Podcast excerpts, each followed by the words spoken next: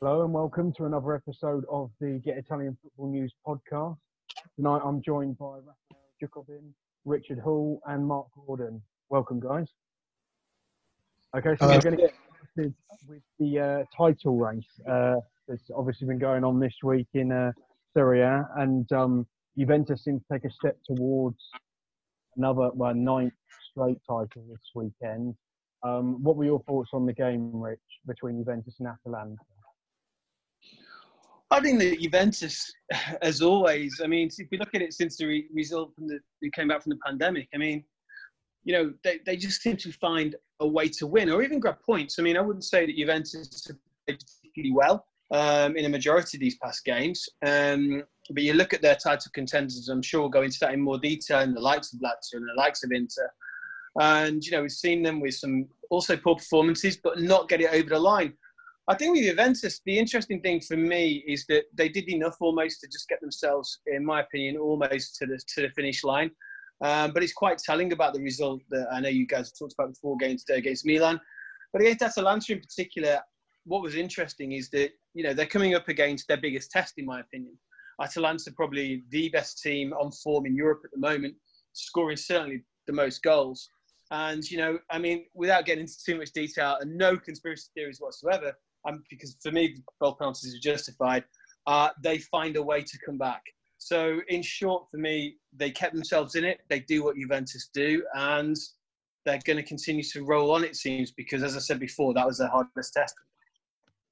Yeah, exactly. And so, Raphael, what did you make of the game? Because, obviously, afterwards, uh, there was a lot of talk that Atalanta were quite unlucky, obviously, two penalties for Juventus' goal, but most people thought Atalanta controlled much of the game, but do you see the title races now being done, given that Juve managed to snatch a point? I, I would say it's over, yeah, because I think Juventus have got that consistency back, and when you look at when you look at the teams behind them, Lazio are kind of in free fall right now. Inter haven't really put together much of um haven't really put together a lot much consistency, even though they have had some, some purple patches. And I think, yeah, it, it, it is what, what sets Juve sets Juve apart from these other teams, is that they even even even even when they're not playing that well, which clearly was the case against Atalanta, they've still managed to grind out a grind out a result, even if it was under controversial circumstances because of because of how the penalties were given. Yeah. And so, um, obviously, at the time of recording, Atalanta played tonight, of course, but at the time of recording, Atalanta nine points behind Juventus with six games to go. It seems it's going to be a step too far for them this year. But Mark, what do you think to Atalanta next year? Do you see them perhaps being able to challenge even more and pulling off an unlikely Scudetto win next year? I think it'll be difficult for them, but I think um, a lot of respect from Atalanta's point of view. It's going to have to be there this year or next year. I think the makeup of their squad, um, a few of their main players, Ilicic and Gomez, and both thirty-two, I think, turn thirty-three next season. And I think they've got maybe another three or four turning into their thirties next season. So I think if they're going to do it any season, it would maybe have to be next season. Well, they've got that squad together at a, at a good age. Yeah, it does seem to be the case. Um, as you say, Their, their main two players, you'd say Gomez and Ilicic, who've been outstanding for a few years now, both well into their thirties. Okay, so if we just drop down the table slightly, Lazio had what can only be described as an abysmal week. Um, three straight defeats, um, you know, losing to Lecce and Sassuolo in the latter two, both games they expect to win. What do you think's gone wrong for them, Rich? Why, why is it completely falling apart? I think a couple of things, and um, to be honest, I, think, I was saying this from a long time ago with Lazio, that whilst I think they're probably one of the best coached squads in the division, with one of the best elevens in the division, it's uh, strength in depth, and I don't think the pandemic's helped them, because when the teams have come back, we've seen even a resurgence of Milan again, uh, just as an example, about a squad that has got players who can rotate a little bit, given the five substitutes, given what they can do. It's been quite interesting, because Lazio have tried to stick, and Simone Inzaghi, because he has no real choice, has tried to stick as much to that eleven as possible. I also think that there's a huge connection between Lazio and the fans, and I think they will have missed that as well. Um, and also, I think out of any team coming back out of the out of the break, should we say, they were expected to really push Juve. Um, momentum's massive for me in football. And so if you attribute this the uh, squad depth, momentum, and the fact that I do think they missed their, their fans, um, they're, they're a bit of a different team, especially defensively. And anyone who watched that game against Lecce, I mean, that is possibly one of the most crazy games I've seen this season. So, you know, it's we compared Juve to, you know, doing the doing the, the bare minimum to get through. Lazio just uh, haven't got enough in them to do it, unfortunately, and I mean that a lot. Yeah, I think a lot of people were really rooting for Lazio to... Uh, obviously, they haven't won the league in twenty years, but this is quite a likable team, barring perhaps Patrick, who hit someone last week. But, um, yeah, overall, they are a likable side, so it's been, it's been a shame for them. What What do you think, um, from your perspective, has gone wrong, Raphael? Have you got anything to, to add as to why... You know, lost four of six games this season. I mean, I think it, it is pretty clear which teams have benefited from the uh, from the break and which teams haven't. Especially, especially since after the break, you, you, they're playing three games, three games a week, and obviously Lazio just don't have the squad depth for, for that kind of for that kind of run. Especially since they do really rely on that starting eleven, and not much else after that. So. Yeah, you, you can tell that Juventus have, have made the most of it, have made the most of their squad depth to, to really, really kick on and secure the title. Yeah, they have, um, Lazio do seem to only have about a fourteen or fifteen-man squad. So as we've seen, with the five subs, that hasn't helped them. And they've had a few injuries as well. And so then we have the other team that perhaps, well, have been in title contention, but perhaps is a step too far for them now, uh, Inter. They got back to winning ways last night, but they've had a very sort of strange period since um, uh, since we came out of lockdown uh, with some very inconsistent results. What do you make of them as as a whole season and since lockdown, Mark? I think it, it's a it's a more difficult one to put your finger on than with Lazio since the shutdown, um, in terms of where they've gone wrong over the whole season. They're probably around about where I would expect to be in their first season under under Conte. I think um, the the gap they're trying to bridge between um, where they were last season and Juventus is a, a huge gap, and I'm not sure it's um, one that can be kind of bridged over the course of a season. So I think come the end of the season, they're probably going to be around about where I would have expected. But um, in terms of coming out of the break, I, I did think they were going to push Juve a little bit more than they have, and I guess there'll be a bit of uh, a disappointment there that they haven't pushed on a bit. Yeah, if you look at, so they're, they're eight points behind with six games to go. If you look at some of the games they have dropped points in, they really should still be in this title race, but they've only got themselves to blame. Um, Rich, what do you think, what do you make of their whole season? Are, are they where you expect them to be? Did you expect a bit more given that there was a lot of fanfare with Conte coming in and he made a lot of signings in the past?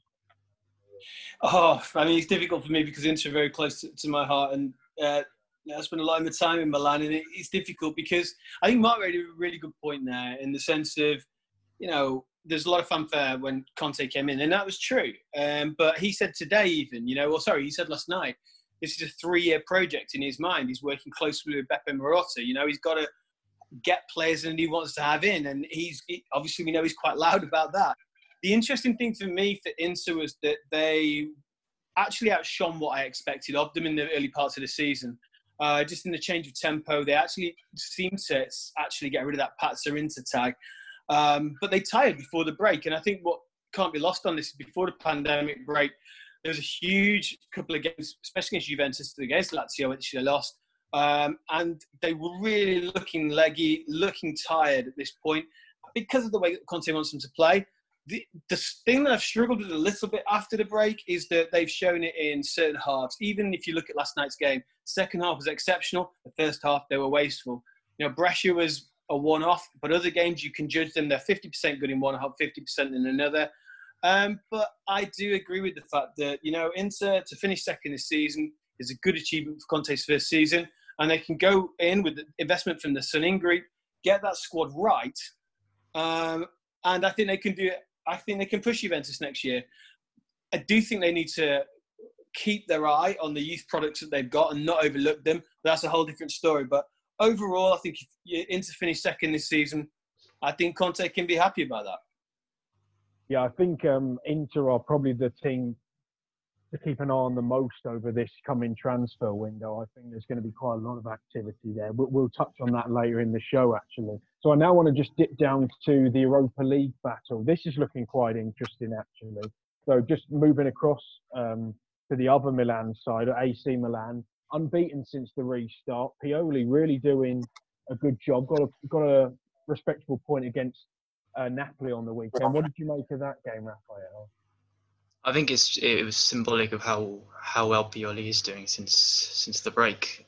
He's been he's been doing a very good job, because when you consider that he is, I mean, he is basically on the way out at the end of the season, and he's he set he set his team up very well to um, to attack on the counter and to use his um his his midfield his midfield very well, especially when you look at how Paqueta has sort of resurged since the uh, since since the restart.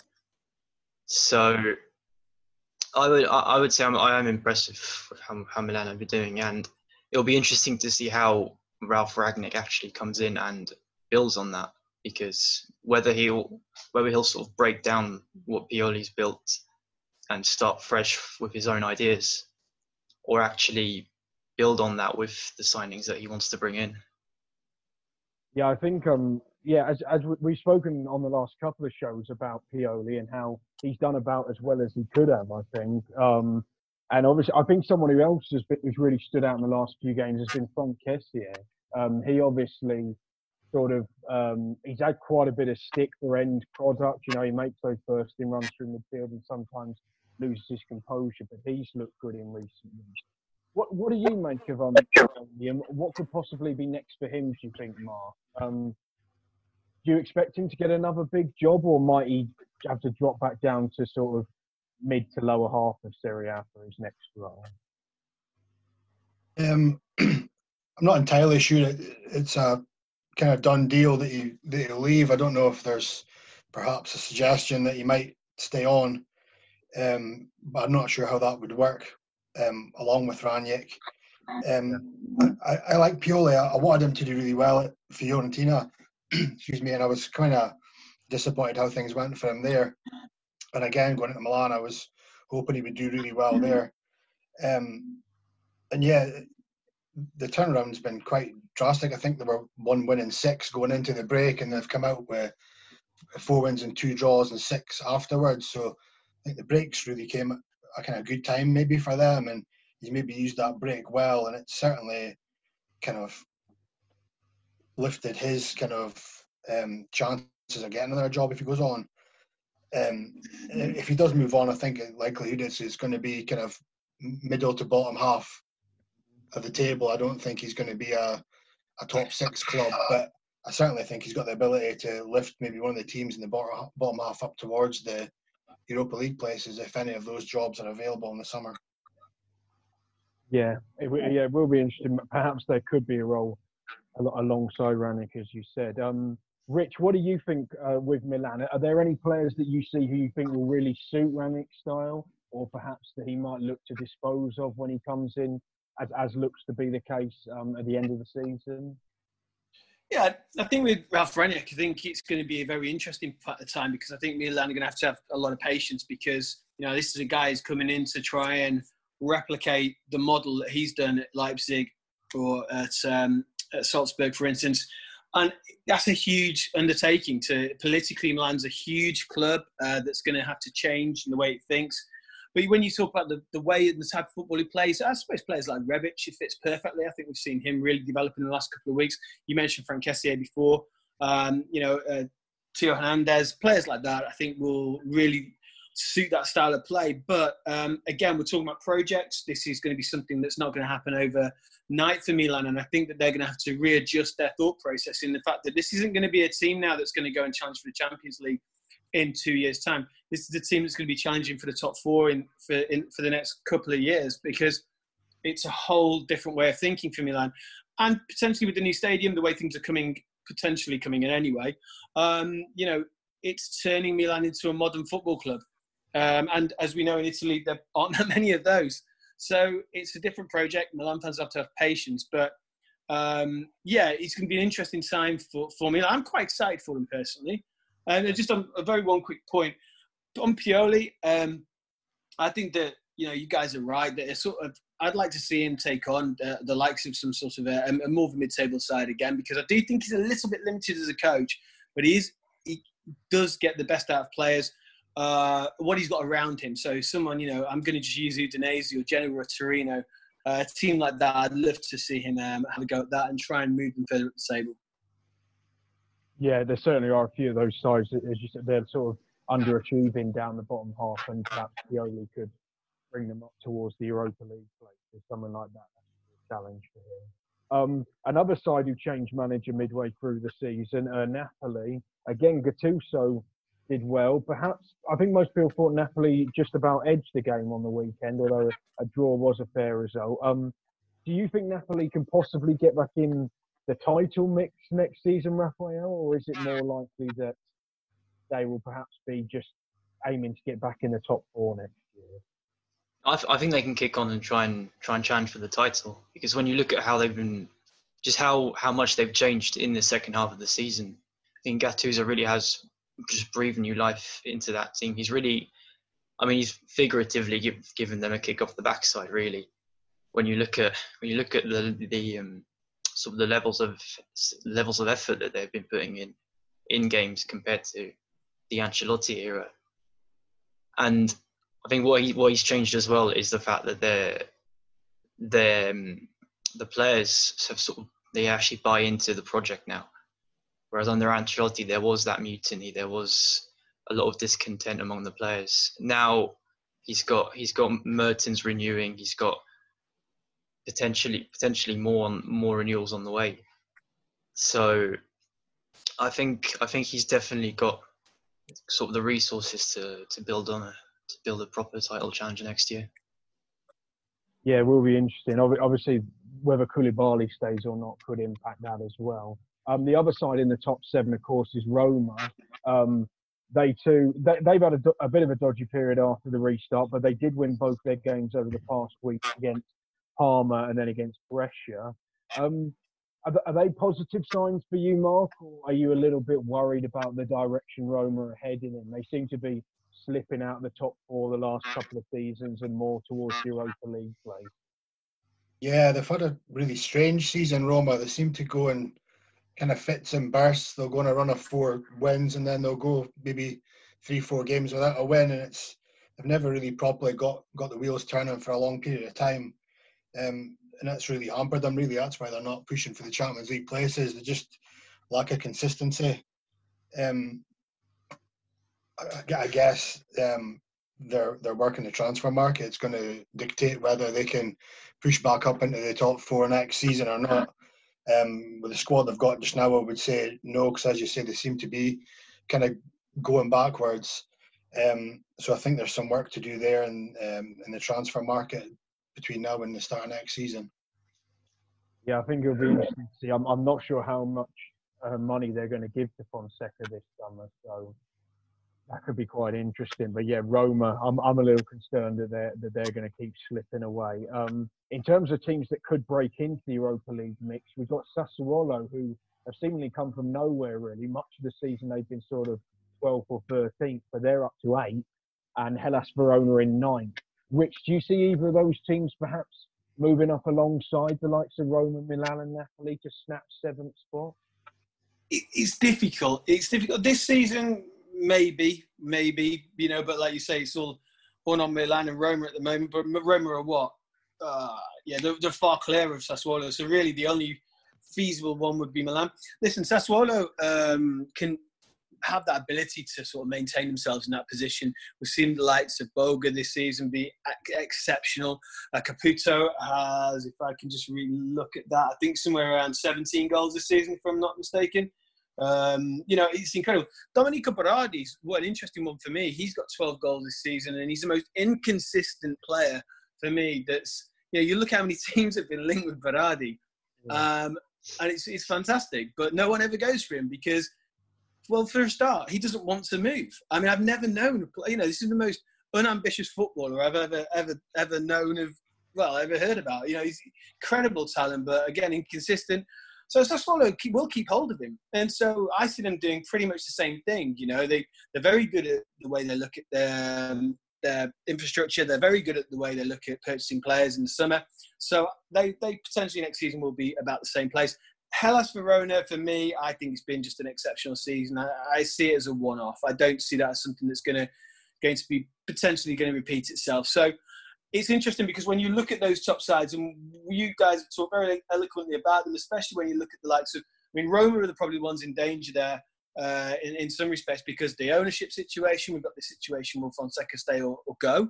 Uh, because of that, you know, he's been targeted as by Pilotta to make the most out of the players that he's got. I argue that he's not doing that. Uh, Gattuso, unbelievably, is is playing some fantastic football, Sarri-esque football in, in Naples.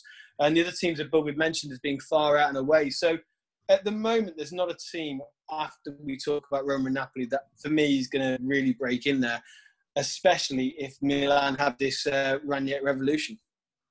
Yeah. Yeah, I think Verona's been a particularly interesting one because I remember how shocking they were last time in Serie A. They yeah. were a couple of years ago, but this year the likes of Ramani, Kumbula, Amrabat. I think Amrabat, I'm, I'm excited to see him play for Fiorentina next year because yeah. he's been one of the best midfielders in the league this season, undoubtedly.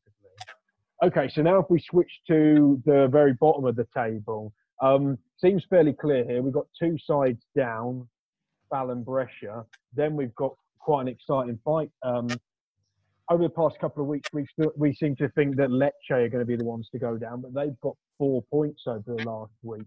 Have you revised your opinion at all, Raphael, or do you still think they're the ones to go? Uh, no, I think I think they will be the ones the ones that go down. I can't really see them overtaking either Genoa or, or Torino. Genoa have actually won this, this weekend, which is just taking them, uh, I think, is six points clear of the uh, the relegation zone. And then you have Torino, who, even if they are very Belotti dependent, I think they have got what it takes to to steer themselves clear. So, I'm um, personally, I'm not really giving Lecce much of a chance to stay up. I think that's the, the relegation zone is done and dusted. Yeah, I think it'll be it'll be interesting. I, I think ahead of last week, Lecce, they just concede far too many goals, but they have had a very positive week. Um, and yeah, I, I worry a bit for Torino. You know, yesterday they were handed a goal. They still got them dominated in the second half. What, what about you, Mark? How do you see it down the bottom end of the table? Do, do you think um, the likes of Torino, Udinese, Genoa could get dragged into that bottom three?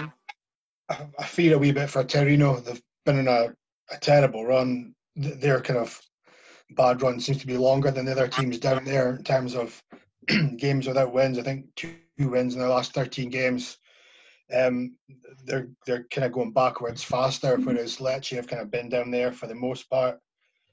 Um, points on the board, though, at this stage of the season are what's important, and they're, they're a good few points clear of Lecce, and I think the, the gap's going to be too much for Lecce to make up, I think. But uh, yeah, I fear for Torino, and you know they've got Genoa later in, in the week. It'll be a really big game, and if they don't pull themselves out by winning that game, then maybe they can be sucked back in.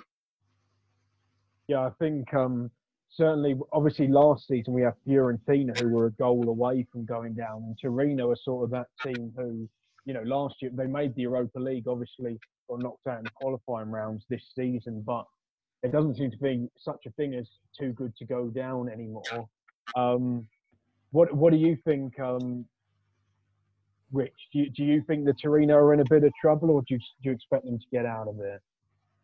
I think I'm going to expect them to get out of it. I mean, I, I really, like you say, there's not much in it when you look at the point difference. I mean, Torino on thirty-four, Lecce, what, twenty-nine? It's probably a bit too big a gap to claw back. And then you look at it, and Genoa, for me, are always one that I worry about. I've got a soft spot for Genoa as a club, and I just find that, you know, with the likes of Pinamonti up front, and who's who's just looking to start showing what he can do. Perrin back in goal, I think has been brilliant actually since he's come back, even though um, he's never perfect. And, but more than anything, the likes of Gordon Pandev coming, you know, just seems to love these little, not just cameo roles, but good parts of the game, and, and to try and get Genoa back into him. I think they've got just a little bit too much. You guys mentioned Belotti, Sirigu as well. You know, that squad, although they're on a poor, poor, poor run of form, I just believe there's too much quality. Um, for me, Udinese as well. I've been really impressed with Udinese since the break, even though I know it's not been brilliant, but they've got two wins and a, and a draw.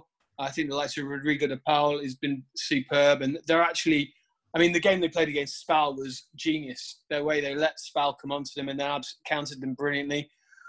Lecce, we look at that win, and I know they got a draw last time out, but that game against Lazio, I mentioned it before, was just chaos. You can't analyse that. It, it was it was nuts.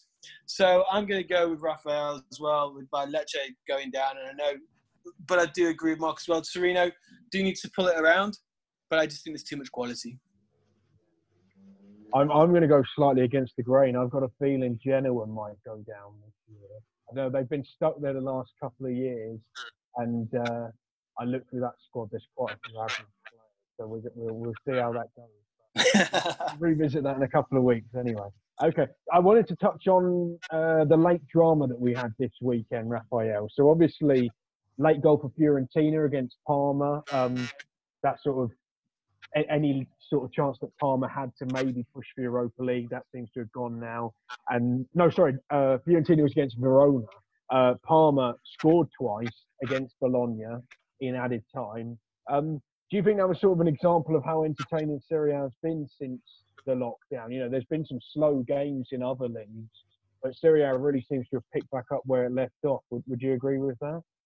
Yeah, it feels like Serie A is just carrying on, carry on with that sort of entertainment factor. I think in general this season, Serie A has proved a lot of the stereotypes wrong. You know, because a lot of non, a lot of people who don't watch Serie A will say that it's a very defensive league, that it's very, very. But when you look at the the quality of the attacking football that a lot of teams are playing this season in Serie A, it's it's really it's probably above a lot of um, a lot of teams in other leagues. I think the quality of the style of play, especially of a lot of mid-table teams in, in Serie A, you look at Sassuolo, for example, is a lot higher than in other European leagues of the of the same level. It's definitely... Yeah, I agree. I... Sorry, go on, Raphael. Yeah, no, I was, I was going to say, yeah, I, I, I think it's it's definitely proving a lot of doubters wrong. Yeah, I think there's there's quite a few teams in the league to have a soft spot for, which really sort of shows how good quality the league is. As you said, teams like Sassuolo really do play some good stuff at times. Um, okay, so just looking ahead to the upcoming week, another busy week, midweek round starting tonight and continuing on through to Thursday and then the weekend. Mark, are there any games that stand out for you that you think are must-watch? I mentioned the Torino-Genoa game earlier on um, Thursday night. That's a, a big one in terms of um, if either team lose that game for confidence going forward, it's, it's probably going to make them the most likely team catchable by Lecce to get beat. So really, I think the winner from that game might just make themselves safe, um, and the loser might just have something to worry about. So I think from the midweek round, um, that's one that stands out. Yeah, it seems to be the way. Yeah, there's de- there's definitely some interesting ones. What what about um, you, uh, Rich? Uh, are there any that stand out for you personally? Well, I agree with Mark that Torino and Genoa is the, the biggest game of the week, just for every reason you said there. Uh, but there's two more that I'm interested in, and that's both involved in the Roman clubs. I think that we've talked about Roma already, and the fact that, you know, their form is indifferent. It could, they can play, you know, they can play very expansive and quick football at times, and other times look very, very disjointed. And we just talked, you see yourself mentioned Verona as well. I think that could be a little upset on the cards there, even if it's in the Stadio Olimpico, because we know the percentage of away wins. It's sort of irrelevant without the fans now. It's sort of switching. So I'm talking of... Um, Roman teams, obviously Lazio, you're in free fall at the moment. And I always al- already alluded to Udinese, Udinese sorry, uh, tactically, I thought they were brilliant against Spal. Uh, the sort of mentality that Lazio go into this game, I think they've already conceded now that they're done and dusted with this title race. Uh, and Udinese want to make sure they're going to get clear. I could see a little upset there. So both the Roman teams, for me, I'm keeping an eye on. Yeah, certainly uh, looks to be a couple of very interesting games coming up there. So just the final section of the show, we're going to move to any potential transfer news coming through. And Rich, I want to stay with you first of all, because we're going to talk about Inter's business. Um, mm. So obviously they signed Hakimi a couple of weeks ago, um, and they're heavily linked with the likes of Sandro Tonali, Emerson Palmieri, Malang Sarr's come in in the last couple of weeks. But also they could lose Lautaro Martinez, still heavily linked with Barcelona. And what's emerged over the last sort of twenty-four hours is Milan Skriniar could be on his way. What what what do you make of, of the ingoings and outgoings that could happen?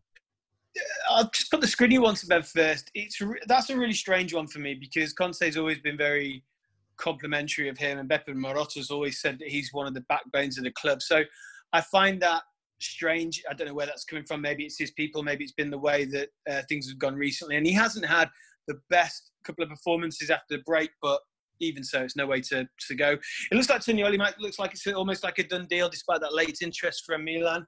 Um, you know, Beppe Marotta has been very, very confident in talking about that, and we've seen with him before that he doesn't normally uh, expose himself about transfers unless he thinks there's almost one hundred percent chance he can do that, with whether he's at Juventus or at um, Inter. So that's what makes me confident about Tonali. And also uh, Emerson Palmieri, that, that looks like it's a real possibility as well. My concern for Inter, actually, um, as I mentioned before, is whilst Conte is definitely looking for that team to win now, and that's why you see the likes of Dzeko, Giroud and people like that linked, there's almost, uh, it's a bugbear of mine with Inter that they overlook their youth system, and they've done it for years. Um, it looks now that uh, Esposito is going to get now signed up, and there's an issue with his contract, which is great. You look at that Italian midfield, if Tonali comes in, it looks really good, um, looks exceptional.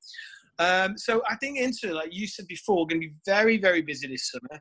There's the uh, the situation with Handanovic and his replacement, who obviously Handanovic isn't going right away, but it's whether that'll be uh, Inat Radu, who's coming, who's already coming back from um, Genoa, or whether it's going to be Juan Musso from Udinese. So that's one to keep an eye on.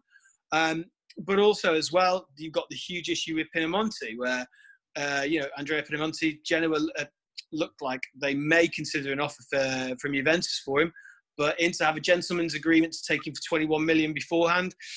I think Juve are kind of doing that to force Inter's hand in some respects. So there's a lot going on with that club. But the biggest one, as you mentioned, is Lautaro Martinez. Those reports change every day. Um, it's an interesting one. I mean, when you think of how quickly he's built himself up at Inter, how you don't just lose Martinez, you lose the rapport that he has with Lukaku as well. Um, my argument would be that with the Suning group now, Inter don't necessarily need to sell him for one hundred twelve million. I think this is all going to depend on whether he pushes that through with the agent and whether Barcelona can um, put enough players into that mix to tempt Inter to part with him. So yeah, massive summer for Inter. Yeah, I think I, I've heard like Junior Firpo could be part of that deal. Yeah, uh, coming the other way, so that's a possibility. Um, but yeah, it looks looks set to be a really interesting summer for Inter. Um, I think the last few weeks have sort of proved that some of their fringe players aren't really good enough at the moment. I know the likes of Roberto Gagliardini gets a lot of stick, and Borja Valero is now well into his thirties, so we'll see how that pans out. What about, um, Rafael, we talked quite a bit about Milan in the last few weeks. Um, have you heard anything more about possible signings coming their way, or, or players that might be on their way out of the club? I mean, from what I'm seeing from the rumours, it does seem like um, Dominic Szoboszlai is going to be imminent. His signing is going to be it's going to be soon. And it, I think he'll be the first in a sort of a long line of of maybe not all big, uh, big money transfers, but there will be an emphasis on big, getting big names, because I think Milan are going to have a sort of um, they will they will have a sort of shift in their transfer policy, because you're going to go from having Maldini as as a technical director, who really has been specialising in getting some getting some really astute deals, like the one with Salamakas. They managed to they managed to get him for six point five million euros after um after making the loan deal permanent. But I think now with with Ralf Rangnick actually taking on a sort of joint manager and technical director role, so he'll be he'll be sort of um he'll be in charge of transfers. he'll have a big, big say in transfers at least. He'll have sort of that sort of that role you see a Premier League manager having, where they've actually got more of a say on how the team is built.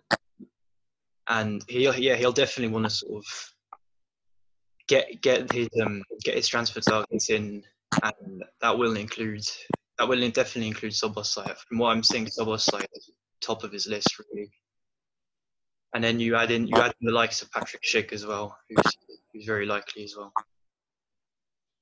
Yeah, yeah, it looks it looks to be an interesting summer for both Milan clubs coming up. If we turn our attention to Juventus, a, a few different rumours coming out. Obviously, they're still linked with Jorginho, who Sarri seems to take with him everywhere, so we may see him. Um, and they're also, I've seen links with a couple of Atalanta players, so Robin Gosens, and um, even Duvan Zapata has got a mention in the last couple of days. Do you think any of those deals would go through for Juventus, and um, would they would they be good signings for the club, Mark? Yeah, I think um, I don't think Sarri's. I don't think Juventus are quite sad with Juventus yet. I think he's still transitioning from last season. Um, and I think Jorginho would be a big part of that. You know, it's a player he's familiar with, and he doesn't really have anyone at Juve that's as good in that role as Jorginho is. I, I would imagine he'd be his main uh, target for the for the summer, just with him moving forward their, their kind of style. Um, Atalanta as well. I mean, I think... The, the, you'd expect the Vultures to be circling around them as a squad anyway, because there's so much kind of talent through them. Um, perhaps the older players that were mentioned earlier on won't be as high as people just given their age, but I think um, Zapata's one that's proven a goal scorer. Um, he turns thirty this year, so again, an older player, maybe Juventus might be looking at someone uh, a little younger um, if they're going to go out and splash big money. Yeah, I think, uh, as you say, with Atalanta, people will be looking, but I, I, I've sort of been thinking Gosens is the most likely to leave, given how well he's done this season. The, the Zapata rumour sort of took me slightly by surprise, but we'll have to see how that plays out. So, Richard, any, any more transfers that have sort, sort of caught your eye from any of the other bigger clubs that could possibly happen this summer?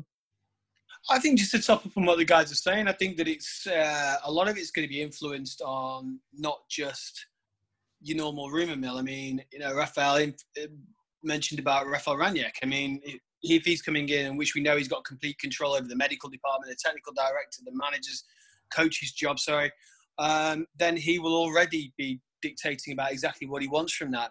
You look at Atalanta, I don't, as, as Mark mentioned there, you know, I think that, that you've got a situation where Gasperini will struggle to hold on to one of those players or two of those players, but also as well, it may be the time to let a couple of them go, because you look at the age of, like the guys mentioned, of someone, I wouldn't let Papu Gomez go ever, but even so, you know, you look at that. Um, and these players are all huge values on them now. They can regenerate. And what's really interesting for me about Atalanta is that for years, they've always relied on their youth system. Over the last three years, they've had a really, really dry spell.